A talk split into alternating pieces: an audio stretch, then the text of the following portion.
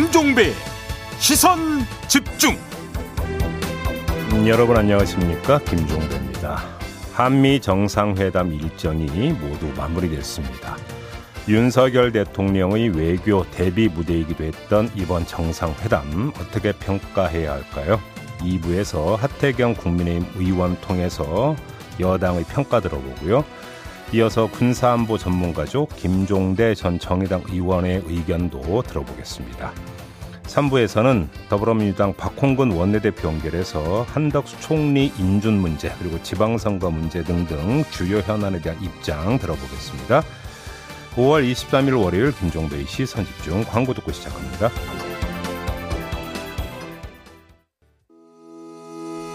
시선 집중은 촌철님들의 다양한 목소리를 기다립니다. 짧은 건 50원, 긴 건 100원인 문자 메시지 샵 8001번, 스마트 라디오 미니와 유튜브 라이브로도 시선 집중과 함께 하실 수 있습니다. 믿고 듣는 진품 시사 김종배의 시선 집중.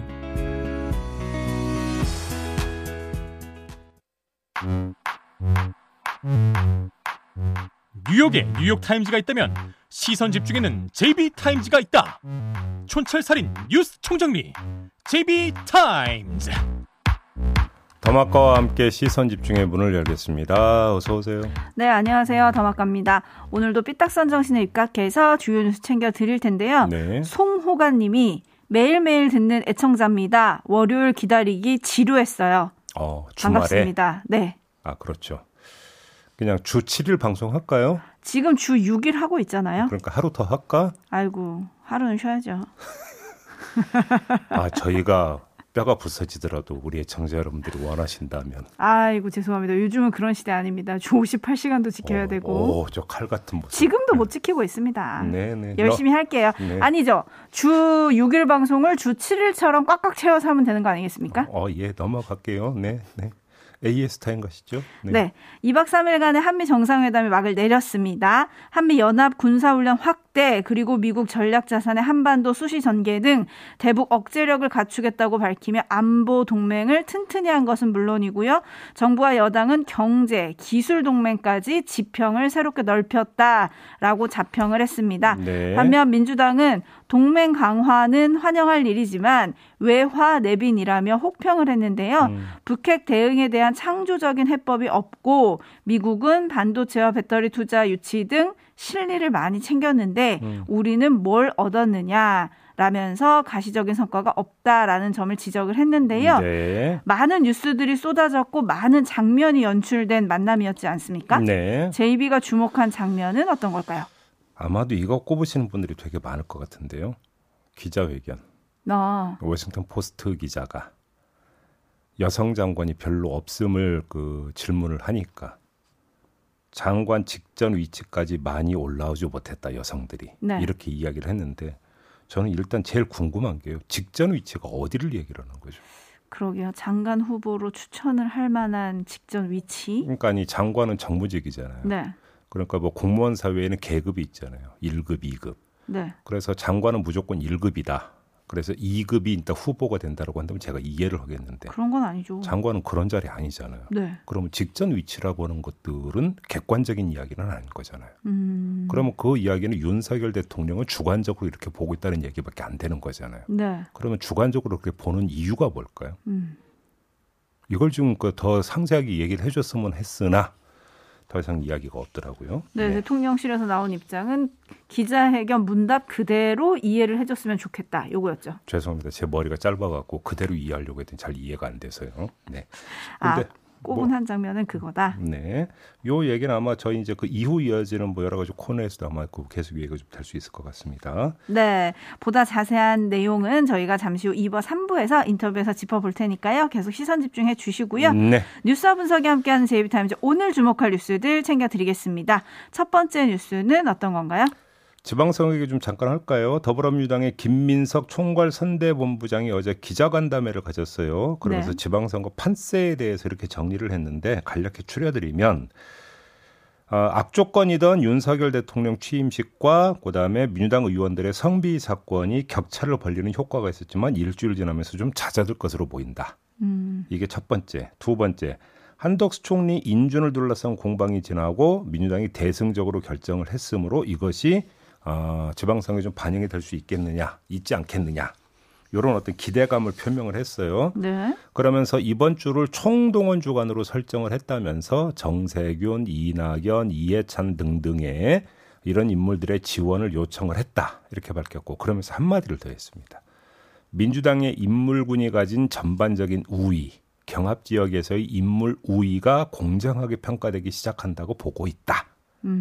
이렇게 이야기를 했거든요. 네. 김민석 본부장의 이런 진단을 보면서 두 가지 포인트를 추출을 했는데요. 두 가지 포인트. 그 얘기를 한번 해봅시다. 네. 첫 번째 윤석열 요인인데요. 김민석 본부장은 취임식 컨벤션 효과만을 언급을 하지 않았습니까? 네. 근데 왜 한미 정상회담 효과는 언급하지 않았을까? 저는 그게 궁금했거든요. 음흠. 이전 대통령의 경우를 놓고 보면 정상 외교 후에는 보통 지지율이 올랐거든요. 네. 이게 그러니까 지금까지의 경험이었고 두 번째 지금 이 순간에도 한미 정상회담 성과를 격찬하는 보도가 줄을 잇고 있지 않습니까? 그렇죠. 이것이 여론 시장에 어떻게든 영향을 미치지 않겠습니까? 미치겠죠? 그렇게 놓고 본다면 오히려 윤석열 요인이 취임식 컨벤션 효과가 이제 끝나가기 때문에 별로 미치지 않을 거가 아니라 한미 정상회담 요인이 지방 선거에 또 일정하게 영향을 미칠 수 있는 거 아니냐는 분석은 아주 상식적 분석일 텐데 음흠. 이건 언급이 없더라고요. 네. 왜 그랬을까가 일단 첫 번째 궁금했고요. 두 번째 김민석 본부장이 인물 요인을 상당히 강조를 하지 않았습니까? 네. 그러면서 후보들의 인물 경쟁력, 그다음에 원로 그룹의 지원 이걸 꼽았잖아요. 음. 근데 이렇게 인물을 언급을 하는데 한 사람이 빠져 있더라고요. 이재명 요인은 언급을 크게 강조를 하지 않았더라고요. 음. 왜 그랬을까요? 실제로 효과가 없어서 그랬을까요? 아니면 그건 기본이기 때문에 언급할 필요조차 없었기 때문에 별로 강조를 안 한 걸까요? 저는 음. 이게 궁금했거든요. 네. 종합을 하면 두 포인트에는 공통점이 있습니다. 경시 또는 외면인데요. 상대 진영의 플러스 요인에 대해서는 경시 또는 외면하고 있고 자기 진영의 한계에 대해서도 역시 경시 또는 외면하고 있다. 과연 이걸 두고 객관적이고 냉정한 진단이라고 할 수 있을까? 물음표. 음흠. 이렇게 정리를 하겠습니다. 지금 제이비는 물음표를 찍어주셨는데 뭐 어쨌든 열세라는 판단 위에서 승리로 가는 길을 제시하는 일종의 바람이 섞인 진단 뭐 이렇게 볼 수도 있지 않을까 하는 생각이 드네요. 한마디로 말해서 이제 후반전이다. 우리 힘냅시다. 뭐 이렇게 지고 있는 팀이 원래 이렇게 응원하잖아요. 진단에는 바람이 들어가면 안 되는 거죠. 아 그런 건가요? 그렇죠. 그러니까 팔- 희- 네. 희망과 전망은 헷갈리면 안 되는 것이죠. 음, 네. 그럼 지금은 냉철한 진단이 필요할 그렇죠. 때다. 요 말씀이신데 왜 그러냐면 김민석 본부장은 지금 선거에 미칠 수 있는 요인들을 언급을 하고 있는 거죠. 네. 그럼 요인이 어떻게 영향을 미칠 것인가는 그 자체로 분석을 해야죠. 네. 그 팔- 다음에 전략이 나와야 되는 거고. 알겠습니다. 네. 네, 이거 소개드리기 힘드네요. 8890님이 이재명 후보도 위험해 보이던데요? 라고 해주셨는데, 음. 여기서는 뭐 이제 그 특정 여론조사나 이런 것들은 이야기를 하지 않겠습니다. 왜 그러냐면 약간 들쭉날쭉한 부분이 있기 때문에 그래서 네. 일부러 뺐던 거고요. 네. 아무튼 근데 그 큰 흐름이라고 그런 것들은 나오는 거 아니겠습니까? 네. 그 전에서 드리는 말씀입니다. 그래서 오늘 아침 보도를 보니까 이재명 후보가 지금 이런 상황이면 전국을 돌면서 선거 지원을 할 수 있겠느냐. 뭐 이제 개양을에 결국 발목 잡히는 거 아니냐. 네네네. 이런 그런 분- 보도들이 많더라고요. 이런 분석들이 있던데 어차피 3부에서 박홍근 원내대표 인터뷰가 예정이 돼 있으니까 당에서는 어떻게 파악하고 있는지를 한번 좀 물어보겠습니다. 음, 알겠습니다. 네. 그리고 정세균 전 총리, 이낙연 전 총리 뭐 등등 주말 유세를 시작을 하셨더라고요. 네. 과연 24일 내일인데요. 음. 내일을 기점으로 판이 달라질 수 있을지. 음. 요것도 좀 관전 포인트가 될 것 같네요. 그죠? 그냥 지켜보자라는 말로 가름을 하도록 하겠습니다. 알겠습니다. 그리고 김민석 본부장과 조만간 인터뷰가 예정돼 있기 때문에 음. 또 거기서 한번 짚어보도록 하죠. 네. 제이비타임즈 다음 주목할 뉴스는 어떤 건가요? 법무가 지난 20일에 가석방 심사위원회를 열어서 오는 30일자로 시행되는 가석방 대상에 남재준, 이병기 두 전직 국정원장 그리고 이현수 전 국정원 기조실장을 포함을 시켰다라는 보도가 나왔습니다. 네. 두 사람은 국정원 특수활동비를 상납한 혐의로 남재준 전 원장은 징역 1년 6개월형이, 이병기 전 원장은 징역 3년형이 확정이 됐고요. 이현수 전 기조실장은 2년 6개월형을 받았거든요. 음. 그래서 이제 계속 수감 생활을 해왔는데 참고로 가석방 기준은 형기의 3분의 1을 채우면 되는 것으로 지금 되어 있습니다. 네, 2주 전에 문재인 정부의 마지막 가석방에서는 제외가 됐던 인물들입니다. 음. 근데 이분들이 가석방이 된다. 이걸 어떻게 평가해야 될까요? 아니 문재인 정부에서도 이재용 삼성전자 부회장 가석방 해준 바가 있지 않습니까? 아, 네. 그러니까 뭐 그때는 괜찮고 지금은 안 된다 이런 얘기는 성립이 안 되는 거겠죠. 그러니까 그냥 그대로 일단 좀 봐야 될 것 같고요. 오히려 다르게 볼 측면이 있는 것 같다라는 말씀을 추가로 드리겠는데 특별 사면은 객관적 기준이 없죠. 엄밀하게 놓고 보면. 어, 근데 가석방은 형식적이나마 기준이 있지 않습니까? 조금 전에 전해드린 대로 형, 형기의 3분의 1은 채워야 된다라고 하는. 네. 그렇죠? 그다음에 뭐 행장이 우수해야 된다. 뭐 수영 생활 태도를 이야기하는 것 같은데 뭐 이런 조건도 있는데 그거는 이제 주관적 평가니까 빼더라도 네. 형기의 3분의 1을 채워야 된다는 객관적 기준은 그나마 형식적으로 있다라는 것이죠. 음. 이 기준 때문에 똑같은 혐의로 유죄가 확정된 이병호 전 원장은 대상에서 제외가 됐다고 그래요. 형기를 채우질 못했기 때문에 네. 가석방 대상 기준에 되는 거에 음. 어, 이 사람은 3년 6개월형을 선고를 받았거든요. 자, 특사를 남발하느니 가석방을 행하는 게 차라리 낫다. 이런 이야기 성립이 될 수 있는 거 아니겠습니까? 음. 지위 고하를 막론하고 최소 형 그러니까 최소 형기의 3분의 1은 채워야 한다는 점에서 그나마 공평한 부분이 있는 거 아니냐. 그나마. 그나마 음. 이런 이야기는 성립이 될 수가 있는 거잖아요. 관점에 따라서는 이런 얘기가 성립이 될 수 있죠. 하지만 여기에는 두 가지 단서를 달아야 되는 거죠. 첫째, 조금 전 말씀드린 대로 특사를 대신하는 선택 카드여야지 가석방 해주고 특사도 해주면 어떻게 되느냐? 한 사람에 대해서 어, 이중 혜택이 되는 거죠. 네네. 근데 뭐냐 벌써 그런 얘기 나오던데요. 음. 이지용 삼성전자 부회장에 대해서는 가석방 했는데 특별 사면 해줘야 된다는 이런 이야기가 나오는 건데 그러면 그거는 제가 지금까지 드린 말씀이 모두 무너지는 것이 되어버리는 거죠. 음흠. 이게 첫 번째 단서고요. 두 번째는 돈 없고 빼먹는 이 수용자에게도 그 객관적 기준이 공평하게 적용돼야 한다라는 것이지 않겠습니까? 네. 그러니까 고관 대작을 지냈던 분들은 형기의 3분의 1을 채워서 요건이 됐기 때문에 무조건 가석방을 해주는데 돈 없고 빼가 없는 사람들은 형, 그러니까 3분의 1을 채워도 가석방 안 해준다면 그 자체가 불공정이지 않습니까? 그렇죠. 그럼 이것도 채워야 되는 거잖아요. 이 두 가지 조건을 달아야 된다는 말씀을 함께 드리겠습니다. 네, 법 앞에서 누구나 평등해야 된다. 이 말이 갑자기 생각이 났는데요. 음. 어쨌든 지금 가석방 관련해 가지고 기준을 제이비가 얘기를 해주셨는데 음. 법적으로 형기의 3분의 1 이상을 복무하면 대상이 되는 건 맞는데 통상적으로 60%를 넘었을 때 가석방 예비 심사에 오른다고 해요. 이게 뭐또 어떤 보도는 50%를 넘으면 해서 약간 좀 들쭉날쭉하긴 하니까 그래서 네. 이건 다 빼버렸던 거고요. 네, 네.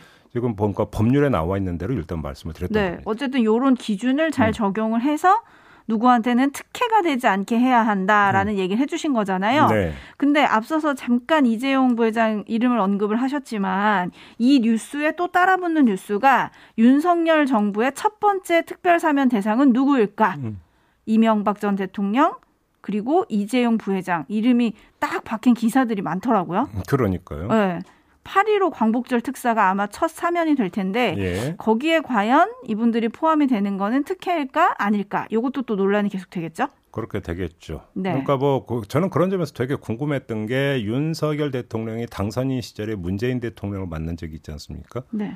이때 인수위에서는 예고편도 이미 나왔잖아요. 만나기 전에 그죠? 뭐, 뭐 그러니까 특별 사면 요구가 있을 것이다. 네. 요청 요청이 있을 것이다. 이런 뭐 예고편이 나오는데 언급을 안 했다라는 거잖아요. 네. 그때 왜 안 했을까 사실은 좀 궁금했던 부분들인데 음. 그게 그러니까 당시 어떤 그 청와대의 기류를 읽고 이야기를 해도 별로 수용이 될 것 같지 않아서 그랬던 것인지 뭔지는 잘 모르겠습니다만 그걸 좀 보면 윤석열 대통령이 단행하는 특별 사면이 어떻게 되느냐 대충 가늠이 될 수 있겠죠. 네. 아무튼 근데 저는 그 말씀을 다시 드리겠는데요. 가석방을 해주고 다시 또 특별 사면을 해주는 것. 그러면 요번에 가석방 대상에 포함을 시켰다는 이 세 사람도 어느 시점에 또 특별 사면을 해주는 것이냐. 그렇다면 굳이 뭐, 뭐 이렇게 2단계를 거칩니까, 그러면? 음. 그럴 바에는? 음. 이런 얘기도 성립이 될 수 있는 거잖아요. 그렇죠. 그냥 특사를 그냥 화끈하게 해주든지 그러면. 화끈하게. 네, 그렇게 하면 더 시끄러울 것 같으니까 살짝 돌아가는 게 아닐까라는 생각 들지만 아무튼 거기까지는 지금 진행된 게 아니니까요. 네. 한번 지켜보도록 하죠. 특혜가 누구한테 가나 안 가나 네. 국민들이 지켜보고 있다. 요 점을 강조하면서 제이비타임스 다음 주목할 뉴스는 어떤 겁니까? 오늘 봉하마을에서 고 노무현 전 대통령 13주기 추도식이 열려요. 근데 이 자리에 이준석 대표, 권성동 원내대표 등 국민의힘 지도부는 물론이고요. 한덕수 총리, 이상민 행안부 장관, 김대기 대통령실 비서실장, 이진복 정무수석 등이 대거 참석을 한다는 것 아니겠습니까? 오, 많이 가시네요. 네. 애초 대통령실에서는 이진복 수석이 대통령 대신 참석한다고 발표를 했는데 뒤에 참석 인원이 대폭 늘어난 거고요.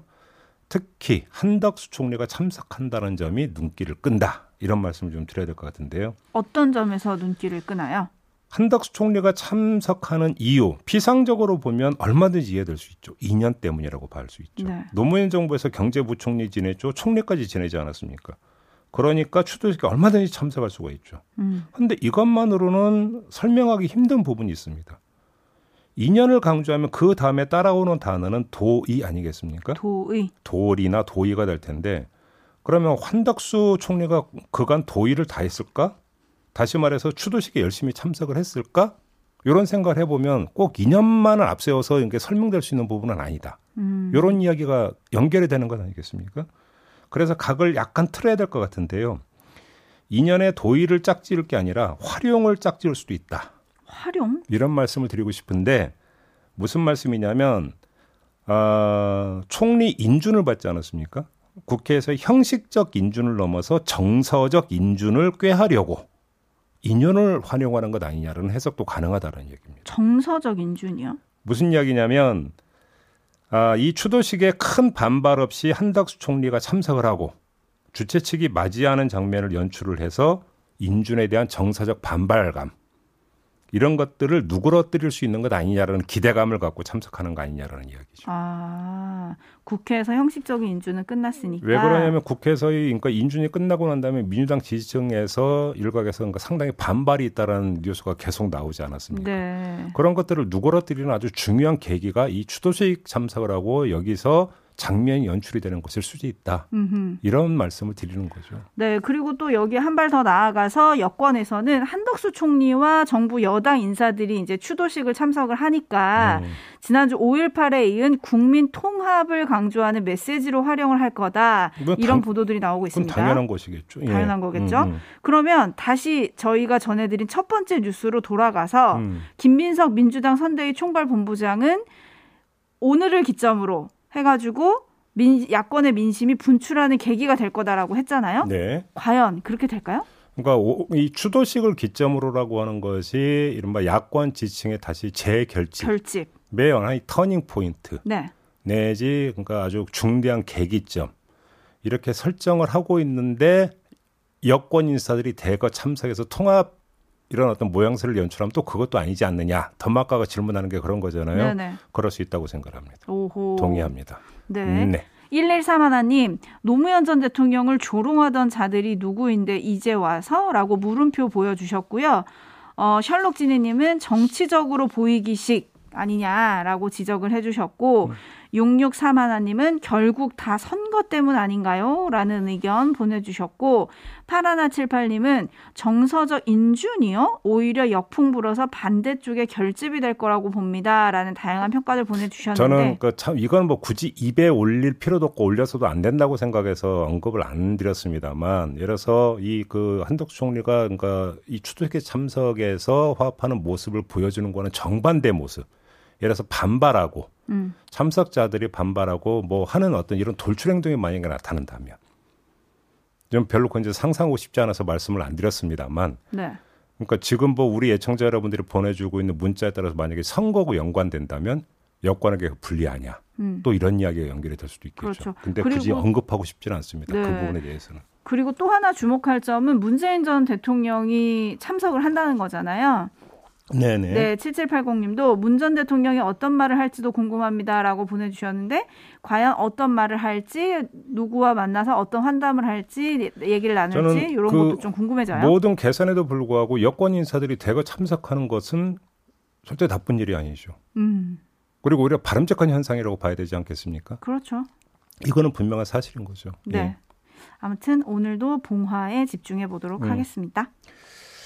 자, JB 타임즈 이제 마무리를 해야 되는 시점이죠. 네. 저번에 했던 그 마크, 마스코트는 이름이 결정이 됐습니까? 아니요, 그 이벤트는 27일까지 이어집니다. 아. 여러분 지금 유튜브 보시는 분들은 광고 나갈 때 잠깐 보실 수 있는데요. 음. MBC 마스코트 MB과 JB를 합친 모습 이름 지어주세요. 참여 방법은 유튜브에 공지사항으로 올라와 있습니다. JB가 낫다니까. 네, 그건 수고하셨어요. 땡. 네, 감사합니다.